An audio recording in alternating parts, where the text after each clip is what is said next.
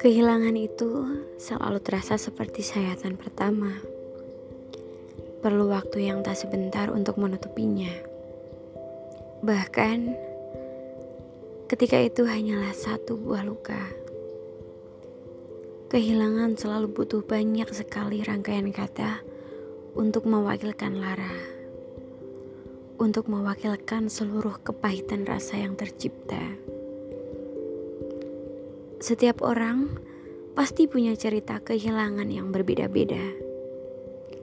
Dan melupakan tak pernah sesederhana menghapuskan pesan-pesan serta gambar-gambar kalian berdua. Mengeringkan air mata dan menahannya untuk tak lagi jatuh setiap kali kau mengingatnya. Memang tak semudah mencari hal yang jenaka, lalu berpura-pura tertawa.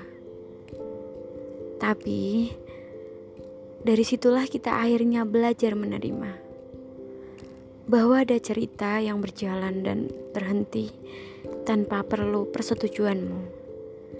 Ada kebahagiaan-kebahagiaan yang punya batas waktu.